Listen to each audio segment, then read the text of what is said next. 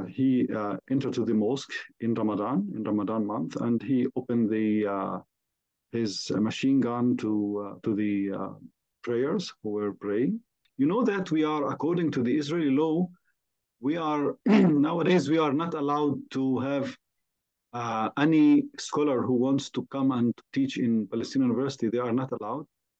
They say no, but your your name is is has an Arabic origin. You know that since the 7th of October, all the Palestinian universities they close their uh, gates. They close.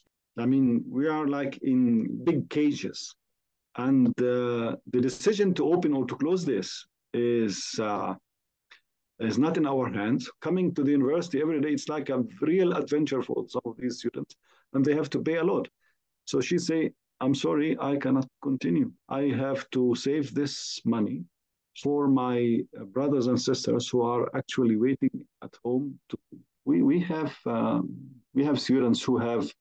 get enough education in the field of genetics, genomics, uh, um, data analysis, programming in different languages. I think there are um, many things that we can do together with the CRG, like um, collaboration in research, collaboration in teaching, training, and also exchange of students.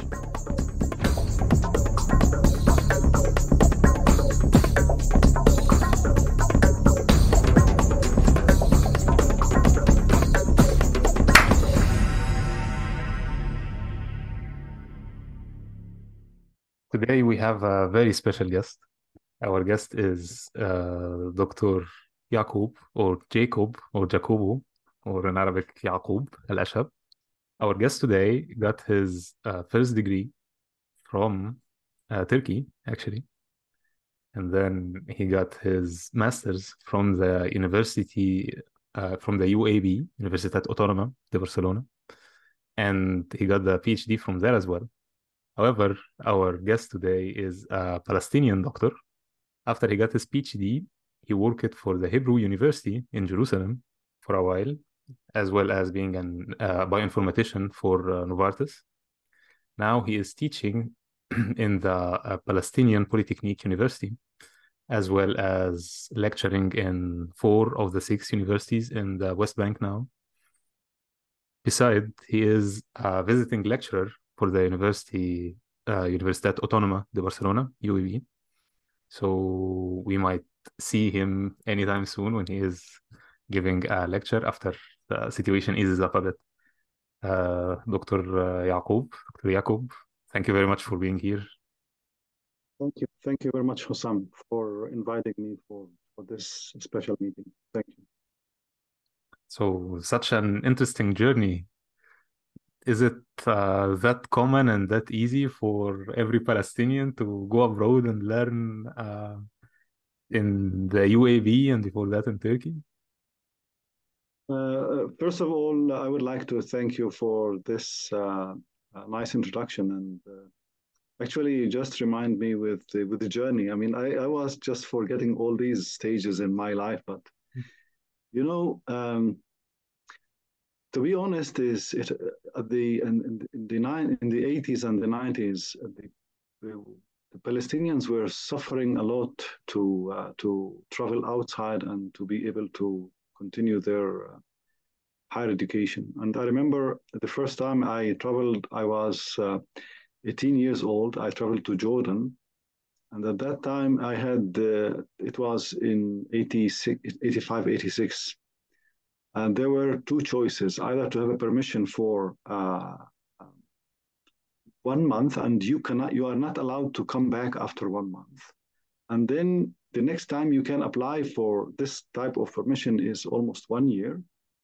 Or there was another option. You have to have a permission that is called one year duration permission. Uh, all the permissions you have to apply and to have them from the uh, uh, the, the, Israel military uh, authority. At that time they were actually like an occupation authority uh, taking taking the role of taking I mean of, of the West Bank. At that time there was there was no Palestinian authority. So uh, and if you if you ask for the first one you have to you cannot ask for another permission until one year pass, and the second one is one year you cannot you cannot come back. And in case you have any, let's say, urgent situation and you have to come back, you have one of your, let's say, relatives in need of you or your mom or your dad, you cannot come back. So at that time, I decided to uh, to continue my studies in Turkey because you know uh, Palestinian universities in the 70s and the 80s they were at the very early uh, in, the, in, their infancy. I mean, period. They were just starting, and there were no many, uh, let's say, specialities or faculties. There were just few universities, and they were only focusing on uh, social sciences and there were no, for example, medic, medical schools, no science. There were maybe one or, or engineering. There were no engineering. So I decided to go outside, and uh, I decided to go to Turkey, to Ankara, to Middle East Technical University.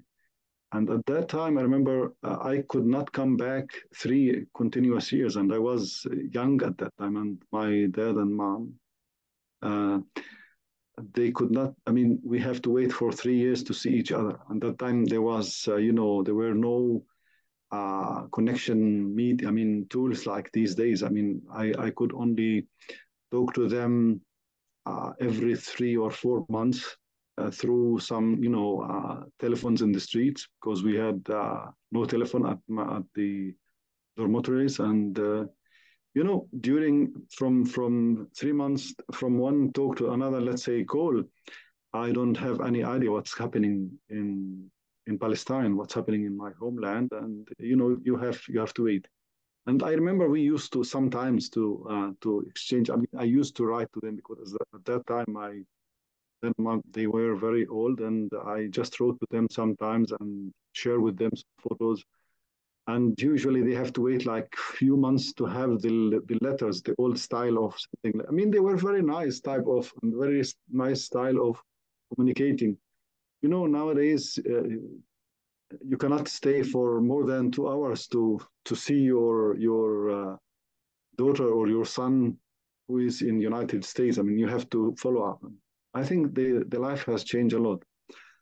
And uh, well my journey in turkey was uh, very interesting because uh, I learned Turkish. Although the university I studied in Turkey, it was uh, an American university. It was uh, English. I mean, they, they, taught everything in English. But I decided before having my first uh, uh, academic year, I decided to learn Turkish. The the three levels: the beginner, the middle, and I love the Turkish language uh, I don't know, maybe maybe one of the things that I like very much in my journey is learning languages because you know jumping from one country to another, uh, you have to adapt and you have to learn new language. You have to learn the culture, and um, I think that was uh, one of the the biggest advantage uh, apart from science. And sometimes I believe that even learning languages and culture is much important than science because science at the end of the day is a profession but uh, to know how to live and to communicate with people and understand the other cultures is this is our mission in, in, in this life. I mean, science is something that is a tool to, to, to earn your life, but but the life is is the communication with people. And uh, uh, then I decided to. Um, ah, by the way, when the, the decision to go to Spain was a very funny, uh, not a funny, but it was a very nice story. You know, after I finished from from Turkey, uh, I came back to Palestine, and uh, you know, my dad and mom they were a bit old, and I decided I I cannot leave them. I cannot go outside, so I will be with them. Um, so I I did uh, I applied for the Hebrew University. Uh, that was in '91 for a master degree in endocrinology, but I, I didn't finish that master degree, and now I will tell you why. But during that uh, master, I start also learning Hebrew, and I learn Hebrew in a uh, in a very serious manner. I mean, I, I learn it in a way even uh, to to master the the Hebrew accent like an Ashkenazi Jew. And you know, sometimes they sometimes they uh, they say you you speak like Ashkenazi, although you are a Palestinian. You have to you have to reflect your uh, Arabic. Um, on on the on your accent. I say, but I learned it like a parrot. You know, I was in the in in the language school, and I just listen to the to the teacher and I repeat. So at the end of the day, I found that what I learned was not the Hebrew, the, the, the old Hebrew. I learned the Hebrew of the Ashkenazi, the those who came from Europe. So, and you know they are they speak um, the standard Hebrew, but it's funny for the for this Sephardi. You they have very strange, uh, not very strange, strange uh, letters like the R. They say it's like the French French, and. Uh, for these two years that I spent in the university in 91 to 93, or things were okay, stable, and I was uh, doing well in the university. But suddenly uh, we had the the uh, the Hebron Ibrahimi Mosque massacre. You remember this? It was in '94. Uh, one of the uh, Israeli settlers from from settlement nearby Hebron, it's called Kiryat Arba, uh, he uh, entered to the mosque in Ramadan, in Ramadan month, and he opened the uh, his machine gun to uh, to the uh, prayers who were praying, and uh, they were um, he killed like I think over thirty of the prayers, and that tragic event changed all my plans because at that time everything changed and the, the, the possibility to to travel and to go to the university was almost uh, um, dangerous and difficult. And you know, the things get very complicated, and I start thinking, okay, uh, is it worth to continue doing your studies in uh, uh, with a university with this kind of situation? You have to live. Is it worth to live every day in two different cultures? And and I mean, the two different cultures are are actually the uh, opposites. Uh, I would say two enemy cultures or two enemy, let's say, uh, lives in in your day. So I decided, okay, this is not a, a healthy environment to do my studies or to continue my studies. So uh, I thought of going outside. And at that time, I, I also get married. And my wife is a Spaniard, by the way. She's uh, Spanish. She's half Spanish, half Palestinian. Her mother is from from uh, Zaragoza, and uh, so and she lives in Hebron. Uh, and uh, by the way, my mother-in-law she still speaks um, Spanish very very well, and when she speaks Arabic, she speaks Arabic with Spanglish, a Span Arabic accent, very funny accent. But you know, she learned the culture and she is doing very well. So when I decided to go to, to outside, uh, my wife said, okay, why we don't uh, go to Spain? This is my homeland and uh, maybe the, we will find something interesting there. And at that time, you know, during the mid 90s, um, the, the, uh, the, uh, the Spanish, uh, let's say, environment for mm, science and research and PhDs was, was was very, very promising and was very attractive. And uh, you know, I read one article that was, I think, published in Nature in the in the first few pages in the news about, and they they gave gave highlight about the the scientific situation and the, and the, the research in Spain. And I was very, very uh, attracted by that article. So uh, I said, okay, Spain seems to be a good uh, choice. Although most people at that time they decided they like to go to United States but I thought of Spain. And now the question is how to, how, where? And I was very lucky that at that time there was a meeting between the uh, uh, Society of, uh, the Spanish Society of Immunology and the Israeli Society of Immunology. And it took place in, in my university, in Hebrew University. So I had the chance to meet with many um, Spanish uh, immunologist who came in, in, at that year, 1994, I think, 93, 93, at the end of 93. And I met several of them, and I was very um, impressed by by uh, the the, uh, the quality of work that they are doing. And I was very lucky to meet uh, one guy that I still feel like he's one of the most uh, uh, special person that and special friend and special mentor that I have in my life, and still own too many things to this great guy, uh, Ricardo Pujol Borrell, my uh, supervisor and my mentor. Uh, so I talked to him, and uh, he gave me the opportunity to continue and to do my PhD. So he invited me to Barcelona for one week, and then we decided to continue. And then I did my PhD from '94 to uh, till '98 in the in La Autónoma de Barcelona, and at that time I had very great uh, time with many. Uh, and you know, Spain is also very nice and very diverse place. And you know, in Catalonia especially, you have uh, to learn a little bit of Spanish and Catalan. I mean, I decided to learn Spanish because of my family. I mean, with with my family, and uh, but I also decided to uh, to get close to the Catalan language and and uh, Catalan culture. And to be honest, I I felt that one of the most precious and uh, uh, invaluable things that happened to my life to study in Spain and to to learn and to to have a lot of friends in in Barcelona. Not lots, because you know, when you study in Catalonia and you study, you you, it's very difficult to have a, a Catalan friend. They are not easy to have a, a friend with them. But when when you have a friend, Catalan friend, he or she will be a friend for for the life.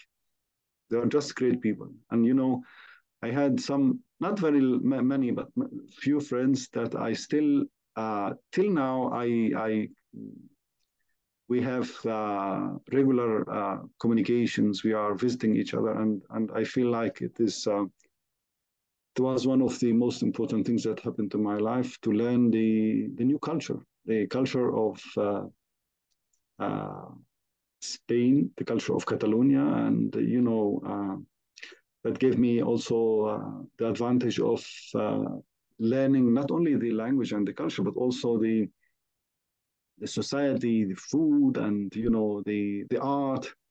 You know the uh, uh, uh when somebody is asking me what are the uh, the the specific or let's say uh, the distinguish or the unique things or features that you you find in each of these countries that you have studied in, I said that uh, when I studied in Turkey, for example, the Turkish they are very hard worker, tough, and they are like you know military. They are very like a military mentality. And you know, you learn the discipline there. The uh, the the this in Spain, or uh, you learn the imagination, the innovation, the very, I mean, uh, creative way of thinking. Um, uh, in in in the Hebrew University, I mean, the Israel mentality is a bit different. It's public health. I'm sorry, uh, public relation uh, communication. They are very good in public relation. They are very good in communications. They are very good in talk. I mean, the media is is very powerful tool in in in science in Israel. You know, they are very very uh, uh, clever and very smart in in selling their ideas and selling their uh, what they are doing. Um, and that's it. That was uh, a very strange journey. And uh, finally, you know, I came back and uh, I had to to start to think of my family, to think of my kids, and to to think of my society here. So I'm I'm here working for almost more than 14 years, and uh, you know I'm I'm happy that I did this uh, this big uh, transformation to, to Palestine. Although you know I, I still have Spanish citizenship and I'm I can can go wor work abroad, but I believe that uh, working here is a responsibility and uh, and helping your people, helping the students, helping the uh, the, the the university and some hospitals here is a is a is the um, you know main duty in life.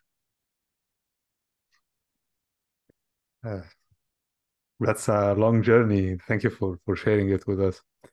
So we also know that uh, now in Palestine you you started a lot of initiatives or have been also part in some of them, especially regarding bioinformatics. Can you briefly tell us about these Uh, and what is the state of bioinformatics now?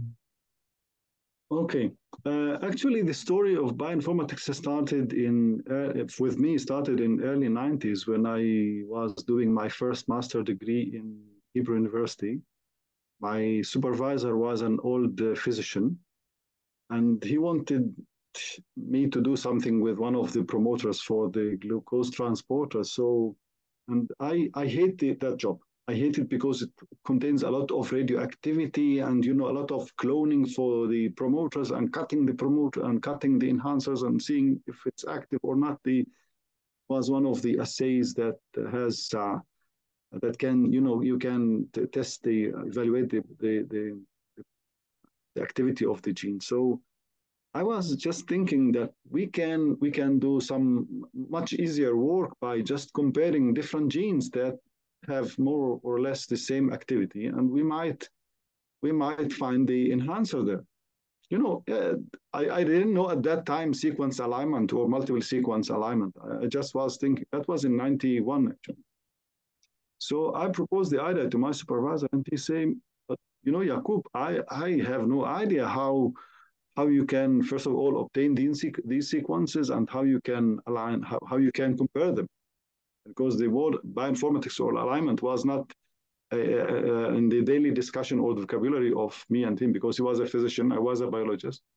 So then I decided, okay, I decided to get out of all this cage or this prison of, you know, the the old-fashioned biologists and clinicians, and I say, okay, let, let me see if I can find from literature some sequences or somewhere and little by little, I start learning that there are databases like the EMBL, like the uh, uh, GenBank, and I start learning that there are some programs. At that time, you know, to make my bioinformatic analysis, I had to travel like 15 kilometers to another campus and to work with one computer there in order to make my sequence alignment.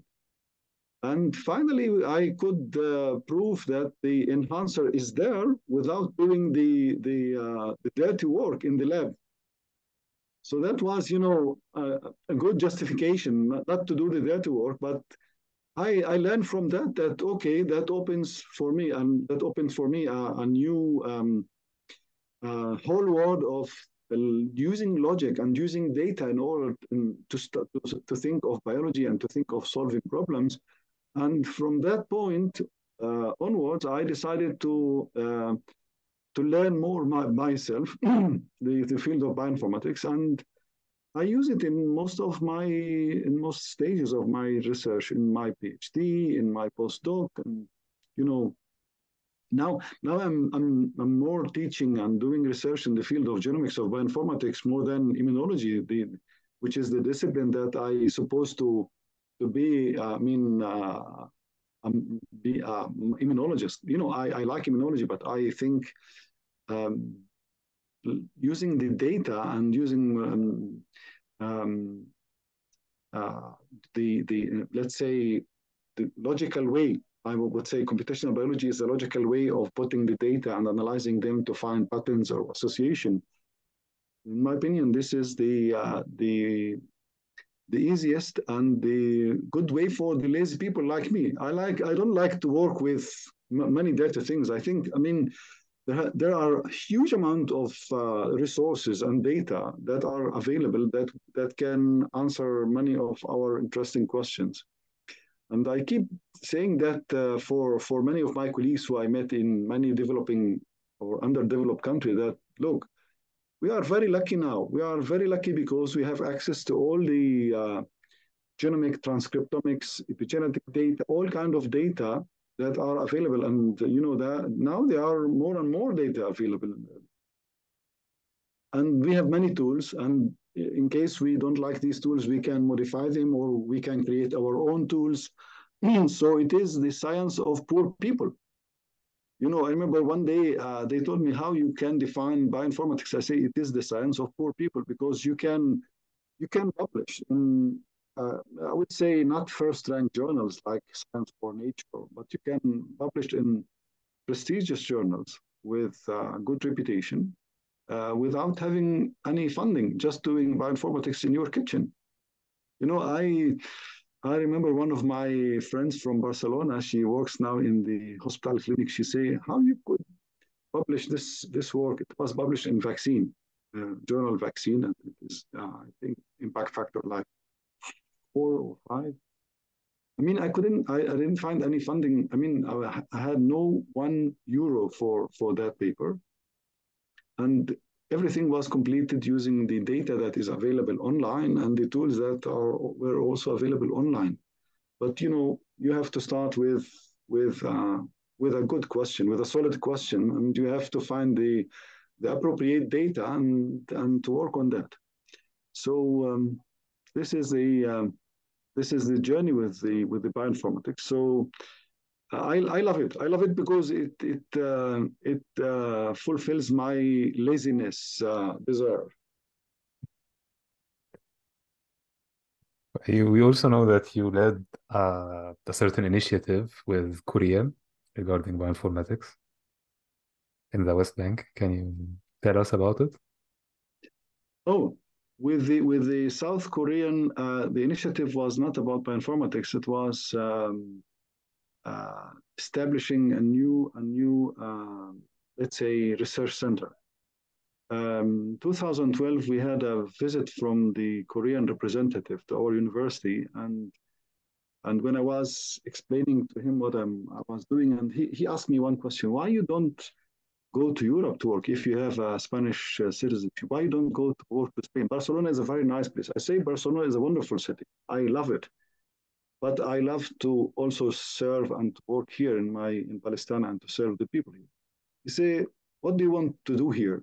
I said, my dream is to have not a small lab. I, I, I like to have big, let's say, uh, not a big, um, uh, some, some, let's say, more space for research and to have more people who can join. And, you know, there are many young Palestinians who are uh, outside and and I just said this, and I thought that the discussion is uh, finished and uh, was finished. And after a few after a few weeks, uh, uh I got an email from the guy. He said, "I'm coming back to visit you."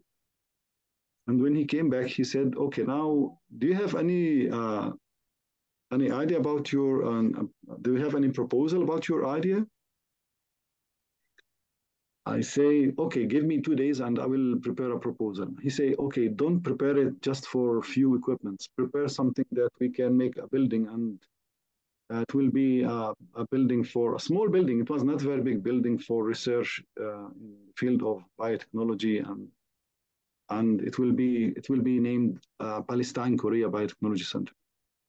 And um, we were we were very lucky that the Korean government accepted the idea and uh, we had a small research center. It is not like big in, in European countries. It has a very small size, but you know, uh, with this center, we could now have we can we now could bring two other, let's say, um, uh, leaders in the field of uh, biotechnology, one in the field of virology, and other in the field of uh, plant plant genetics. You know, and uh, we could establish a new master program jointly with another Palestinian university. And uh, we are very happy now that uh, within the last these, I mean, eight years, we have um, many of our students, they got uh, into uh, um, important positions in hospitals or in different ministries, and they are now uh, trying to integrate, translate what they learn to their daily work in, in molecular diagnosis or in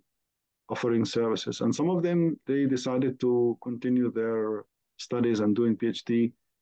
Right now, I have um, my students, I have six students who are doing PhD, two in Korea, one in United States, two in Germany.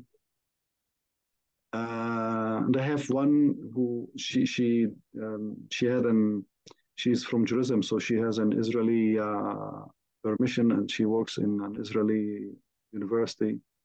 So you you know it's um, it's very good when when you see your students are growing, when you see that the uh, the small seedlings that you started as an idea with a group of people who you share with them this this dream is is uh, come true. I mean, um, and I feel very lucky that now the students uh, are are coming with new ideas and new, new initiatives, uh, not only in our university but in other places in Palestine. And you know, I I keep saying that um, um, uh, there are three things that I never get. I feel I never feel jealous of them when they become bigger. And, and you know, yeah, we in, in, in the field of research, usually we are jealous with each other as colleagues. No way, no way. We, we usually, but three things in my life I never feel, uh, or I never feel jealous with them. If they get, uh, if they get bigger, if they get more important. My kids, my trees, and my students. Because whenever you look to these three uh, uh categories and they become bigger, you feel that they become bigger because you have some contribution in their uh, journey of success. So you never feel jealous with your trees when they are bigger or your kids. Uh, also your students, you feel you feel very proud when they become very important. One of my students now is a um, he's working in one of the American United States company biotechnology, and he's becoming like uh, uh one of the, the CTO in, in, that company. So I really feel proud of this. Okay. Okay. Uh, you mentioned in in the last question uh, your students that you are very proud of, and uh, one of them is a CTO now in the United States. And this raises the question now regarding the, the current status of higher education, how accessible it is to students, how available it is, how easy it is for students uh, in Palestine in general, and especially in the West Bank. And uh, in this uh, status, what is the status of bioinformatics and uh, software development for uh, biology? And how much progress is now has now happened uh, in Palestinian universities since uh, you started in the 80s, where they were still in a very early stage. Okay, this is uh, there are too many questions here, and uh, it's really. Uh, let me start with the last one. Uh, I would like just to briefly highlight some of the major stages in, in the uh, uh, developmental uh, journey of the Palestinian universities. In the 70s, in the late 70s, there were one university or two universities in, in, Palestine. I mean, when collectively, I mean, when we talk about Palestine, we talk about the West Bank and Gaza Strip. I mean, the whole higher education system. There were one or two universities, but in the 90, in the 80s, there were few more, but not. But now we have. Uh, I mean, after after '97, after the uh, uh, the Palestinian Authority uh, took at least the uh, the responsibility to uh, for the administration of several regions, like in Gaza, like in several parts of West Bank. I mean, like these small regions and uh, there is a new, I would say, um, uh, regime, which is the Palestinian Authority. I mean, or the Palestinian state, but actually the, the administration was not like a, a, full state because when you say full state, it has to have a, a full uh, uh, authority, full, um, I mean, uh, independence of decision of travel and everything. But it was just like group of administrative, let's say, duties to take care. But at that time, you know, the Palestinian higher, higher education uh, was uh, governed or was uh, um, followed by the Ministry of Higher Education. So there were more flexibility in establishing new universities or colleges. And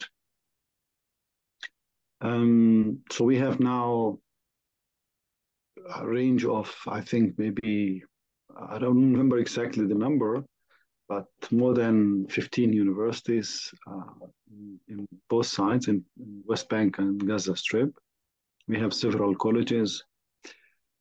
But this is the, I mean, the, this is uh, the, the, the official status. But now, regarding the the real, let's say, uh, output of these universities and what the real, let's say, um, uh, obstacles that they are facing in the higher education, and and are we are we happy with with what we have now?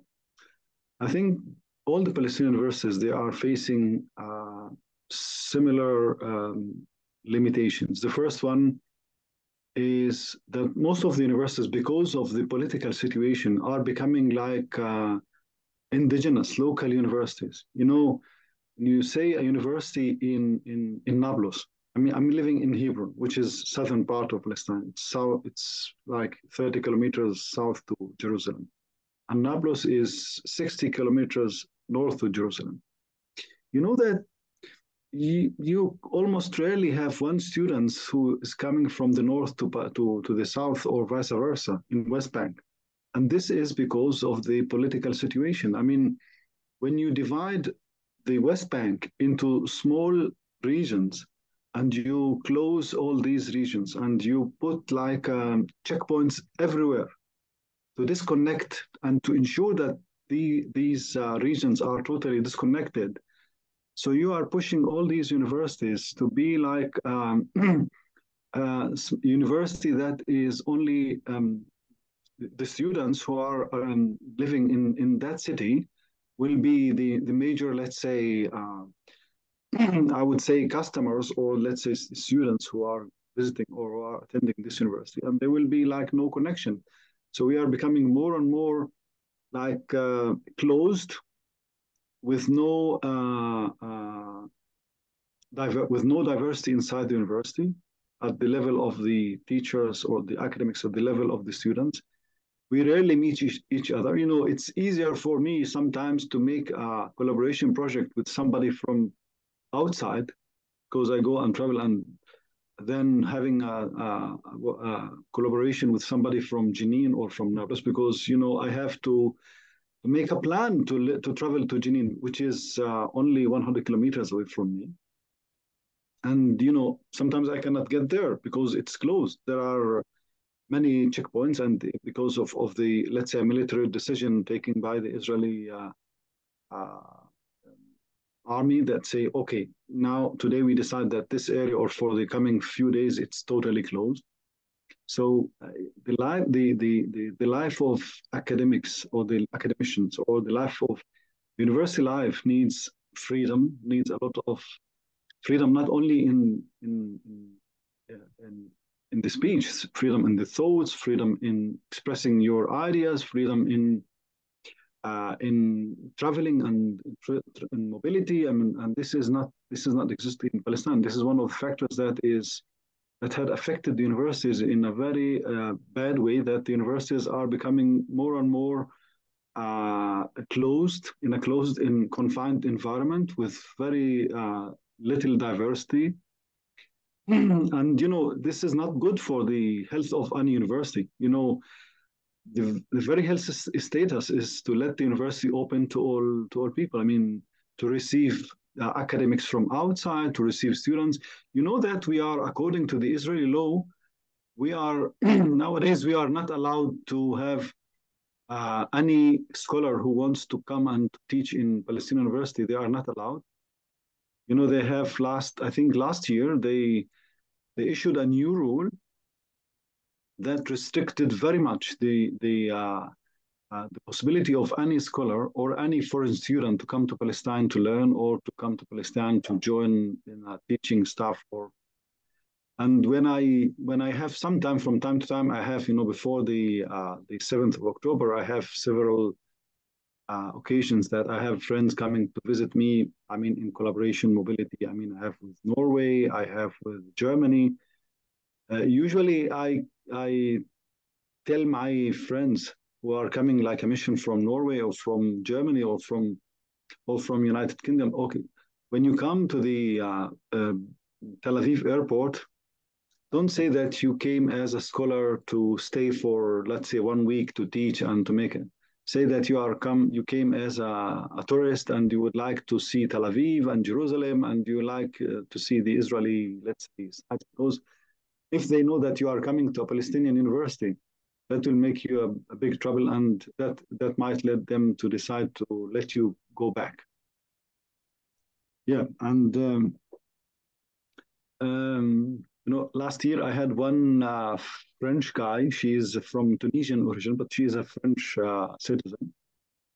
Uh, they let her wait in the airport for four hours and she was insisting that i came as a visitor as a tourist and uh, she said they say no but you your name is is has an Arabic origin, and uh, for sure you it seems that you have somebody in West Bank that you are going to visit, and you are, and uh, you know it, it is uh, very difficult. I mean, so this is one of the aspects that the the development and the progress and advancement of uh, the university is, is facing is the, the restrictions on the mobility, the mobility for the Palestinians themselves inside Palestine, inside the West Bank. I mean, we are not talking about Gaza. Gaza is a totally different story now. Gaza has, I mean, when we talk about Gaza now, we have to think not of the universities, we have to think of the survival, the daily survival there.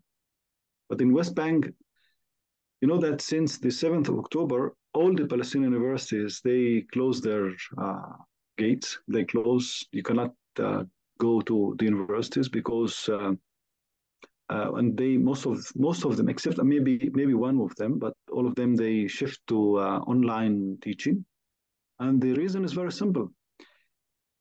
All these universities they are inside uh, cities. You know, like in Hebron we have two universities. In Ramallah we have uh, Birzeit University, which in Jerusalem, nearby, not in Jerusalem, it's in the east part. We have one university. In, uh, in Jenin, we have another. In Nablus, we have another. And they are inside the cities. And these cities, they are become like islands, totally disconnected from their environment. You know, in Hebron, I have, for example, in one of my classes, five of my students, they are from villages around Hebron.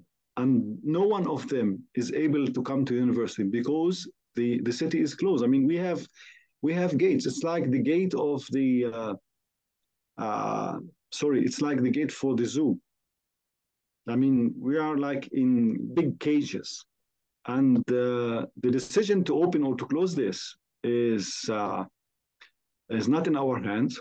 And it's you know sometimes they open it for two hours, three hours in the middle of the day, and sometimes when you have one of the soldiers who is uh, wants just to make some kind of actions like a revenge and he just closed it for three four hours. On second day it may, might be open. I mean it's like a there is no rule. And uh, when you think of for example in my university uh, more than 60% of the students they have to come from the periphery of the city. They are not living inside. They are living in the villages villages that they are 10 15 kilometers. And all of them they have to come through two major entrances of the city. And these entrances are closed with uh, with big metal doors. I mean you know and inside the city many of the places are also closed with doors like cages. And you know i, I remember one of my friends from norway from Trondheim, from NTNU, uh, the Norwegian University for Science and Technology, they came to visit me last year. And when they see the doors and the cages and all these fences, and they they were uh, they were uh, surprised, and they say we we couldn't imagine that you are living in such a strange situation. Say we we came accustomed and we learn how to adapt and to survive, but you know when you look at when you look at this problem from outside. Uh, you you can you can imagine and you can uh, tell you can believe how much difficult is to manage the, the process of education for the uh, at the university level. I mean, the higher education, because the higher education has to be like open. You have a lot of communication. Many of the students they have to come from different places, and even the teachers. So during the last four months, we had all the teaching took place online, and now by the beginning of February, we have a new semester which is the uh, spring semester. Now, our university invented a new style of learning. It's not online and it's not face to face, it's called hybrid or blended learning. So, uh, we have to teach inside the class. Those those who are able to come to the city, they they they go to the city to the to the university, and there are let's say 20 30 percent of the teachers of the academics they cannot come, so they they teach from their homes. But those who are able to come, I'm I'm I live in the city inside, so I can go to the university. But you know, this semester it's not online, so I have to go and in case they have, for example, 30 students and only I have 10 of them attending, so I have to give them the lecture, but at the same time, I have to find the tools to open the lecture online for the rest of the students who are not there. And this is, you know, a very uh, difficult process to, I mean, to, to be sure that you are giving the same attention to the both categories, those who are in front of you and those who are in front of their laptops. And you know, the other uh, difficult situation is that not all of them they are able to buy laptops. Some of them they have uh, their families they they decided to sell some of their let's say lands or some of their let's say precious things in order to pay the tuitions for the students in order to let them study and now, because of the situation, they have to take care of their, let's say, uh, internet connections, laptop, and they have their extra, um, I mean, extra expenses of the life. And this is making some of these students, I mean, deciding to stop their studies. I mean, we have, uh, uh I don't know exactly the percentage, but this year um, we have been in a meeting like uh, two weeks ago, and there is a serious problem that uh, a certain percentage of the students, maybe 15 to 20, they, they decided to quit learning. They decided to quit university at all because it is, uh, uh, I mean, it is uh, non-profitable to them. I mean, because, I mean, not profitable, I mean, it's not feasible because they, they have, and they have to, to, to keep the money for their families to live. And you know, with the current situation, many of the uh, Palestinian workers are not able to go to work, especially when in the previous, uh, before the 7th of October, they were working uh, in the Israeli working market. I mean, in, in the, especially in the construction and in the agriculture. And now everything is closed. So this adds uh, again another uh, uh, burden on, on the shoulder of these families. So they they they have to they have to save the little amount of money that they have for their daily life and not for paying for their uh, kids and for daughters and sons to, to study. So we are really very sad that we have when some of I mean, in my case I have some of my very very brilliant uh, uh, students they decided to quit they decided to stop. I have one girl that I, I was think. I mean, I was believing that she will she will continue her studies and will be a very good scientist. But suddenly she came and she say, "I'm really so sorry, but the money that I will be, although the tuitions in Palestine is very not very high. It's not like in United States or UK. It's I mean the the annual tuition for, for the semester tuition for uh, a master student, or for, let's say for a BSc students, is almost uh, 600 euros the semester. But they have to pay the tuitions and they have to pay the travel every day to the university. And with these restrictions of movement, they have several sometimes to go and make a lot of bypasses and you know cut the and do a long journey in order to get into the city through some of the let's say rural rural uh, uh, streets and some very funny way to get into the city. I mean, like it's like an, an adventure. The, and coming to the university every day, it's like a real adventure for some of these students, and they have to pay a lot. So she say, "I'm sorry, I cannot continue. I have to save this money." For my brothers and sisters who are actually waiting at home to to have their um, uh, their daily life to have to have food. I mean, I cannot uh, spend this on on education while my sister, my family is waiting to buy every day their breads and their uh, basic foods. So you can imagine these kinds of difficulties. I mean, apart from this, the the difficulties in in running your uh, your research projects or research um, labs. I mean now in the last four months, I mean, we were we are almost unable to run many of our let's say experiments, either because of the lack of personnel staff who can come and work, or the students. And the second point is that when whenever you need some let's say uh, uh, consumables or kits, and these kits they you have to buy them through the uh, uh, mediators who buy either from the Israeli market or from, from Europe or United States, but they have to come through through the Tel Aviv airport or through the Israeli customs. And uh, you know, so you again you are controlled by the other side. I mean, if they if they decided not to uh, uh, to communicate or to sell to the Palestinian market or to provide provide it with the needed, uh, let's say, consumables or kits, uh, you cannot you cannot do it. I mean, uh, imagine that this happens to hospitals sometimes. I mean, in hospitals also you are your daily or your weekly schedule of critical work like uh, dialysis of patients with kidney dialysis, or they are totally dependent on the um, availability of these basic materials. Um, well, they are now available with some limitation, but you can imagine that at any moment they they might decide, okay, we will not provide, we will not let uh, these material get access to your hospital. So again, I mean, this is what happens in the other side in Gaza. So what we learn during this time is how to survive under this very difficult conditions with uh, with um, the problem of uh, mobility, accessibility to the university, the research projects. I mean, they have to be, you have to have plan B, you have to have plan C, you have to start thinking of, you know, I'm lucky in, in this uh, special, I mean, the topic of the research, I'm lucky because I still can do some of the work by online.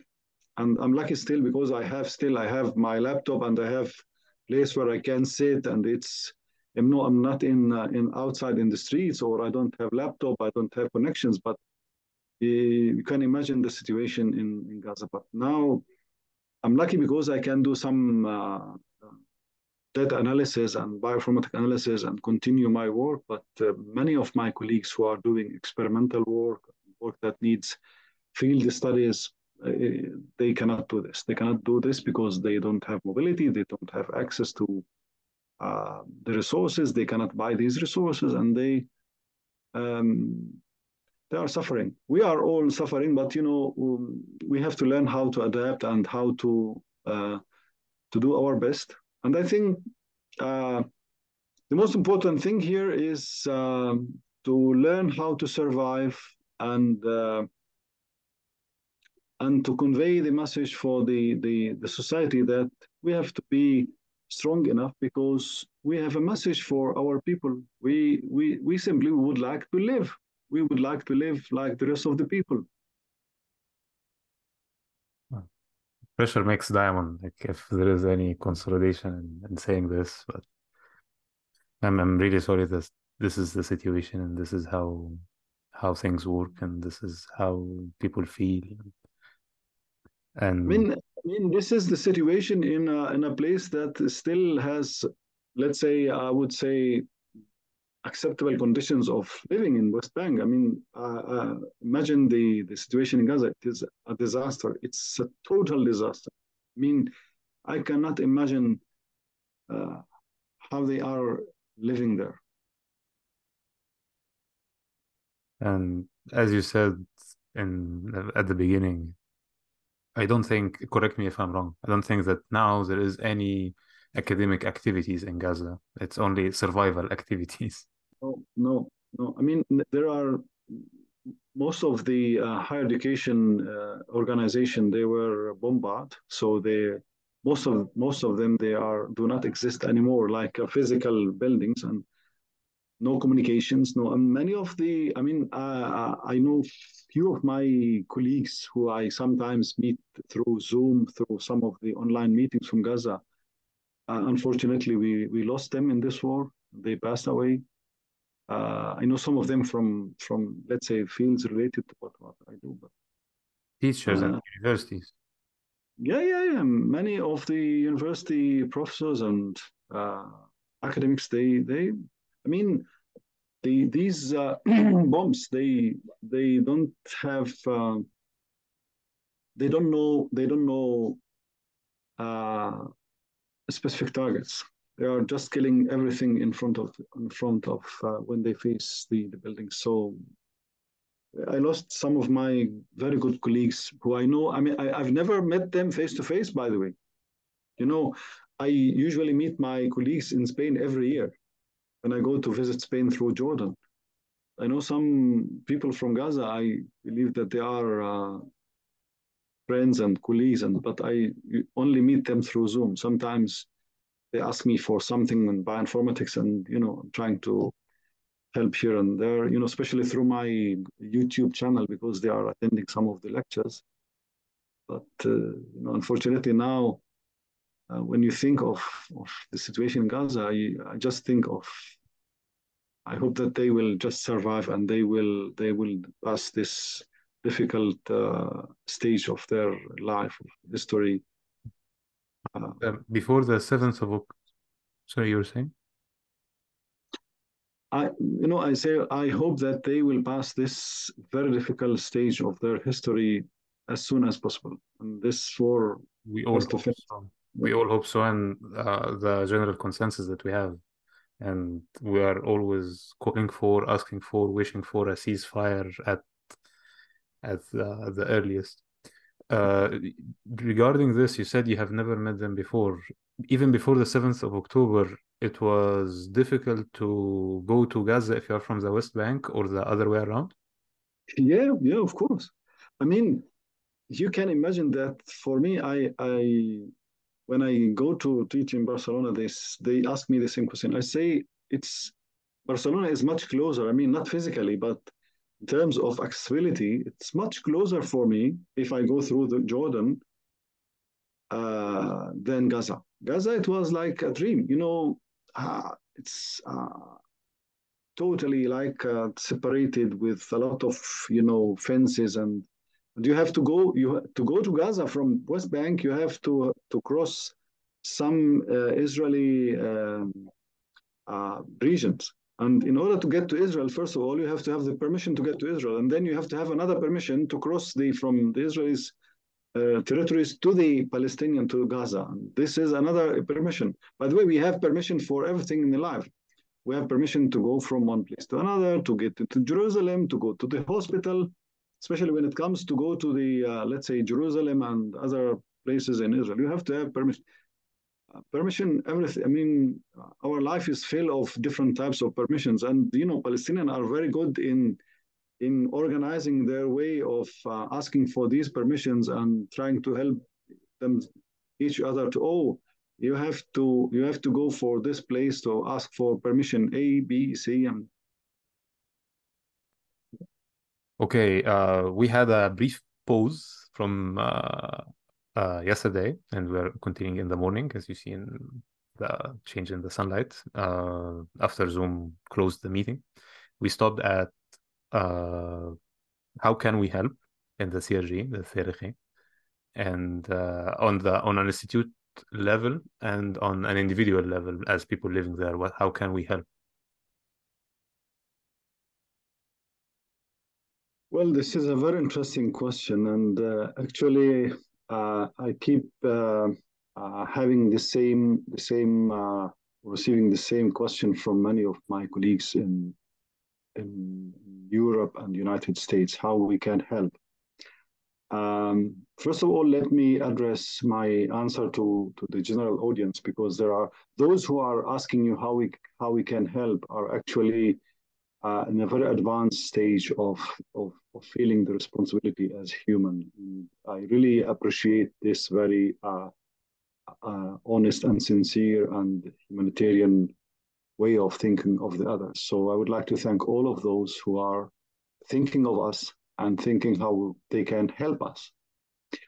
But let me, before this, try to address the uh, few points to those who are still hesitant what to do. I mean, uh, in front of this conflict. Um, you know, in th- this last uh, episode of, of the Palestinian-Israeli conflict is uh, has influenced many, many of the uh, societies in, in, the world, and specifically in United States and Europe. And uh, I think now the um, uh, there are many ways of learning about this conflict and uh, taking, I mean, some decisions and, and uh, taking some position for this. First of all, I'm not here to, to play the role of uh, uh, defending, but uh, as a human being, and as we all learn that human beings, they all have, as I said before, 46 chromosomes. This is the most important thing. We are all equal. And we have to judge based on this uh, equity between human beings regardless of the, the color of their skins, the religion, the sex, or the ethnic group, and so on. We have to be honest with ourselves. When we have to take a position in this conflict, we have to, to be honest with ourselves. It's very important to uh, to listen to the to the uh, people and not to um, uh, just uh, um, be hacked or or be engineered by the major media uh, let's say, uh, industry. You know, the media industry in the last 40 or 50 years uh, was actually, or still is, is being uh, governed by the mega, let's say, players who, uh, who are re-engineering our brains in, and especially in the West. And um, we, every time we discover after a while that uh, what they are telling us about the, the, the conflicts around the world, not only with the Palestinian-Israeli conflict, is is full of uh, misleading information and misleading concepts, and most of uh, this kind of attitude by these uh, major media players was to serve uh, the, the the agenda for many political, let's say, parties or politicians or administrations. So I'm pretty sure that as academics and researchers, we uh, we are, let's say, the the the the the most capable people of making rational judgment and being honest with ourselves and be, building our thoughts and decision based on evidence and not based on uh, influenced by media that no, we don't know if it's really actually trying to mislead us or trying to be fair because in many cases there is uh, bias in, in the way this conflict has been covered in the last uh, decades. So first, the first point, before you think of helping people in Palestine, I think you, we have to help ourselves, especially I'm, I'm talking to the people in, in Europe, uh, CRG, I am really, I really admire very much the way you are, uh, uh, the, the researcher and the students, the staff in the CRG are uh, looking and, and dealing with conflicts like the conflicts in Ukraine and this one, and they're trying to uh, to extend their hands and trying to, to be positive and trying to be humanitarian, which is something we I really very much appreciate, and all the people, not only Palestinian are appreciating this uh, uh, distinguished attitude. But the first important point is we as human beings, we have to think and we have to judge based on evidence and we have to be honest with ourselves. It is not recommended at all and to uh, to uh, to have all our, our, judgment based on a pre pre uh, computed or pre, uh, let's say, uh, defined rules and concepts that has been built through the, the these mega uh, players in the media for the last uh, 40 or 50 years that they try to put, let's say, like general rules. Most of these rules are based on on false uh, uh, information, and they are serving agenda of of politicians. Uh, the next step after after you have decided to to know, to listen, and to be honest, and to give your your decision how to support uh, this conflict. I mean, when I say here to be honest and to be honest on both sides, I mean, uh, we have to be human being. We have to be 40, 46 chromosomes, uh, uh, let's say, um, uh, individ- I mean, humans. And um, it is, it is um, totally, uh, um, I would say, unacceptable to judge other group of people based on their race, based on their color, based on their sex, based on their ethnicity. Please be honest with yourself. Second step, once you once you once you have this, uh, you pass this stage. Um, how to help Palestinian right now? I mean, right now we we want to survive.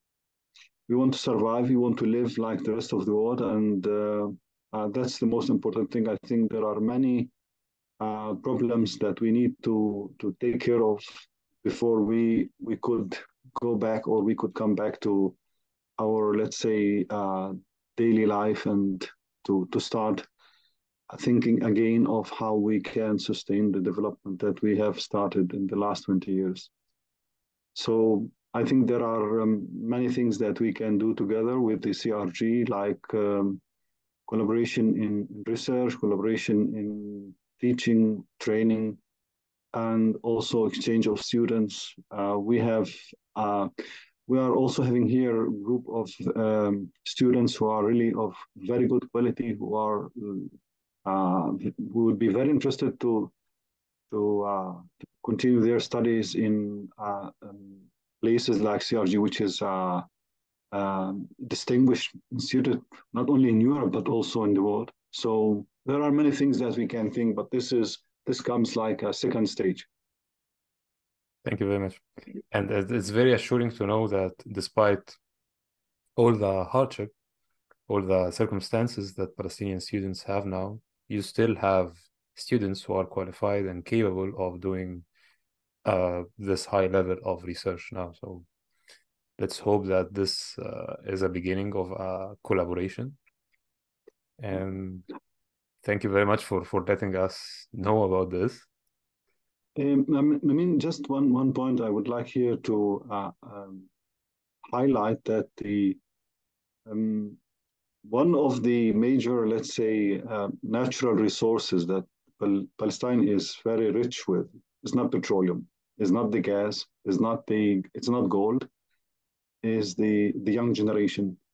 We have young generation that they are full of energy, they are highly motivated, they and this, still I think this is one of the most important features that I have seen in the Palestinian, you know, and I can judge a little bit like somebody who is looking from outside because I have been teaching in in several places in the world, like in Turkey, in Spain. I've been working some for some time in Italy, and I also did work for some time in Israeli universities what is so uh, unique with the Palestinian students is that uh, uh, they are highly motivated. They are highly independent in, in, in when it comes to solving the problems. You know, problem problem solving in, is one of the most critical features of, of these uh, students. And maybe this is because of our daily life here life is full of problems, obstacles, uh, checkpoints. So I think we have, with time, we have developed, we have evolved in a way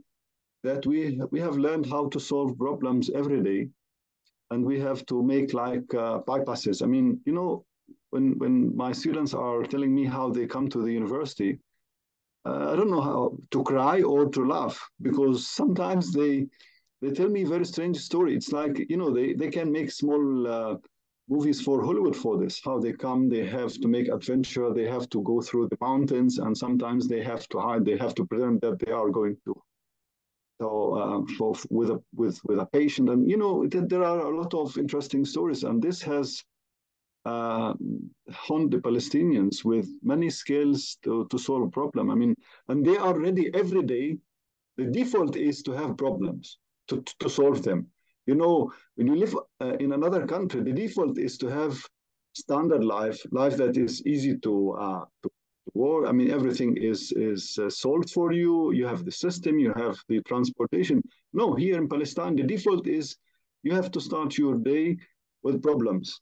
With problems of closure, with problems of how to make uh, financial management for your month, problem of how to transport, of health. So you have you have to be clever and smart enough to to solve all these problems and to be independent and to work in a team. And this is another important. The Palestinians they are very nice when it comes to uh, to work in a team. They are not people who are actually they don't like to work with others and they they like to work uh, separately. Uh, talking about the teamwork here, I think that the, one of the interesting features of the Palestinian students is that they are friendly. They they like to to work with uh, international team, and uh, and that's it. I mean, um, th- these are these are the, these are the, uh, the, the main features of the Palestinian students, and I I think I, there are some of them. Some of my students are doing very well in, in different uh, European universities and the US, and hopefully one day we have of our students, Palestinian students, who can uh, continue their studies uh, at CRG. And technically, you think they have uh, adequate skills Yes, yes, yeah, yeah. I mean, uh, when it comes to the um, to the domain of uh, uh, let's say modern biomedical sciences, you know, especially these days, uh, the most important, let's say, competences and skills in biomedical sciences is the capability to uh, deal with uh, data, analyzing data, and trying and trying to have, let's say. some statistical skills, I think we we have um, we have students who have get enough education in the field of genetics, genomics, uh, um, data analysis, programming in different languages like R or Python, and you know I was astonished by some of my students who attended a mobility uh, program in Norway uh, last year. Uh, they've been for three months there, and they they did the good part of their master thesis. They're doing uh, work on, they, they learn by themselves very quickly in three months R, and they start using some of the programs for uh, meta-analysis, Mendelian randomization. So, you know, the, and this is a feature of most of the young generation in the world. I mean, the, the ambition of the young generation that, uh, that uh, are um, they they they grow with with the uh, with the ambition of of being close to the uh, uh, the media the the uh, I mean the the uh, modern way of dealing with with how to get data and how to analyze data and how to benefit from data and from the digital let's say uh, tools that are available to them. So i think this is part of the big uh, transformation that happened in the last 20 years to the to the new generation, not only in Palestine but all over the world. That's very assuring to know. And uh, as I said, I hope this is a beginning of some collaboration. We will try to uh, start this line of collaboration and hope for the best. So, uh, thank you very much for being with us. And if you would like to add anything before we uh, end this conversation. Uh, first of all, I mean, I, would like to thank you so much uh, for for uh, this invitation, for this kind of invitation, and for giving me this opportunity to to talk to the people at uh, CRG, CRG. Um, uh, I um, I always feel very uh, very happy to and very glad to talk to my friends and colleagues Barcelona, uh, the lovely city, the lovely place that I all the time feel uh, it's like my second home. And um, I would like to thank all the staff at CRG, CRG, and the researcher, the academicians, and the students. And uh, it's really um, uh, one of the most amazing achievement that uh, Barcelona did in the in the last three decades, the CRG and the establishment of uh, CRG and also other multidisciplinary and modern research institutes that uh, all the all the uh, uh, people in Barcelona and Catalonia should be proud of because they are actually an iconic research institute in not only in Europe but also in the world. And the most important thing in, in these institutes, which is something that I really have to say as somebody who have been in Barcelona since the early, let's say, 90s till now and, and visiting them, is the internationalization concept. I mean, in the old days, I remember when I came to Barcelona, most of the universities, they were, most of the students, they, they were, most of the staff were from, from Spain, from Catalonia, and uh, most of the students as well. But uh, nowadays, you feel like in an international environment and the internationalization of these institutes like the CRG, like the IRB Barcelona, is is reflecting the uh, the modern uh, research institute, and actually this is something that uh, we have to learn from the approach that has been followed in this institute. I mean, the people in Barcelona are doing really great job and amazing way of doing science, and uh, and they they can be really a good example to the world to, to uh, how how to make not only a nice city for, uh, with a very beautiful streets and uh, places to visit, but and uh, also a city with full of science and technology and, and uh, diversity and modern ideas and uh, a lot of good, let's say, people who, who wants to be like um, helpful to the rest of the humanity. You know, Barcelona has been all the time one of the iconic city for the for the peace in the Mediterranean and for the uh, prosperous and cooperation of all the countries in the Mediterranean. So, uh, long live Barça, Visca Barça. Visca Barça. Um, yeah, it's it's maybe it's the team, but actually, when I you know the usual people here, they they told me which team you you love. I say Barcelona, the city and the team, but actually, I'm not a big fan of football, but I I still feel like uh, uh, Barcelona is one of the um, very good examples to to as a city and as a, a, society to to learn from it. So thank you, thank you, Barcelona. And thank you very much for for giving us all this time and sharing all this with us. Uh, we are very grateful for for this information and for this knowledge and to getting to know you. Thanks a lot. Thank you, thank you. Till we meet again. Hopefully soon. Hopefully we can meet face to face uh, this year when I come to Barcelona. I hope so. I hope so. Okay. Bye bye.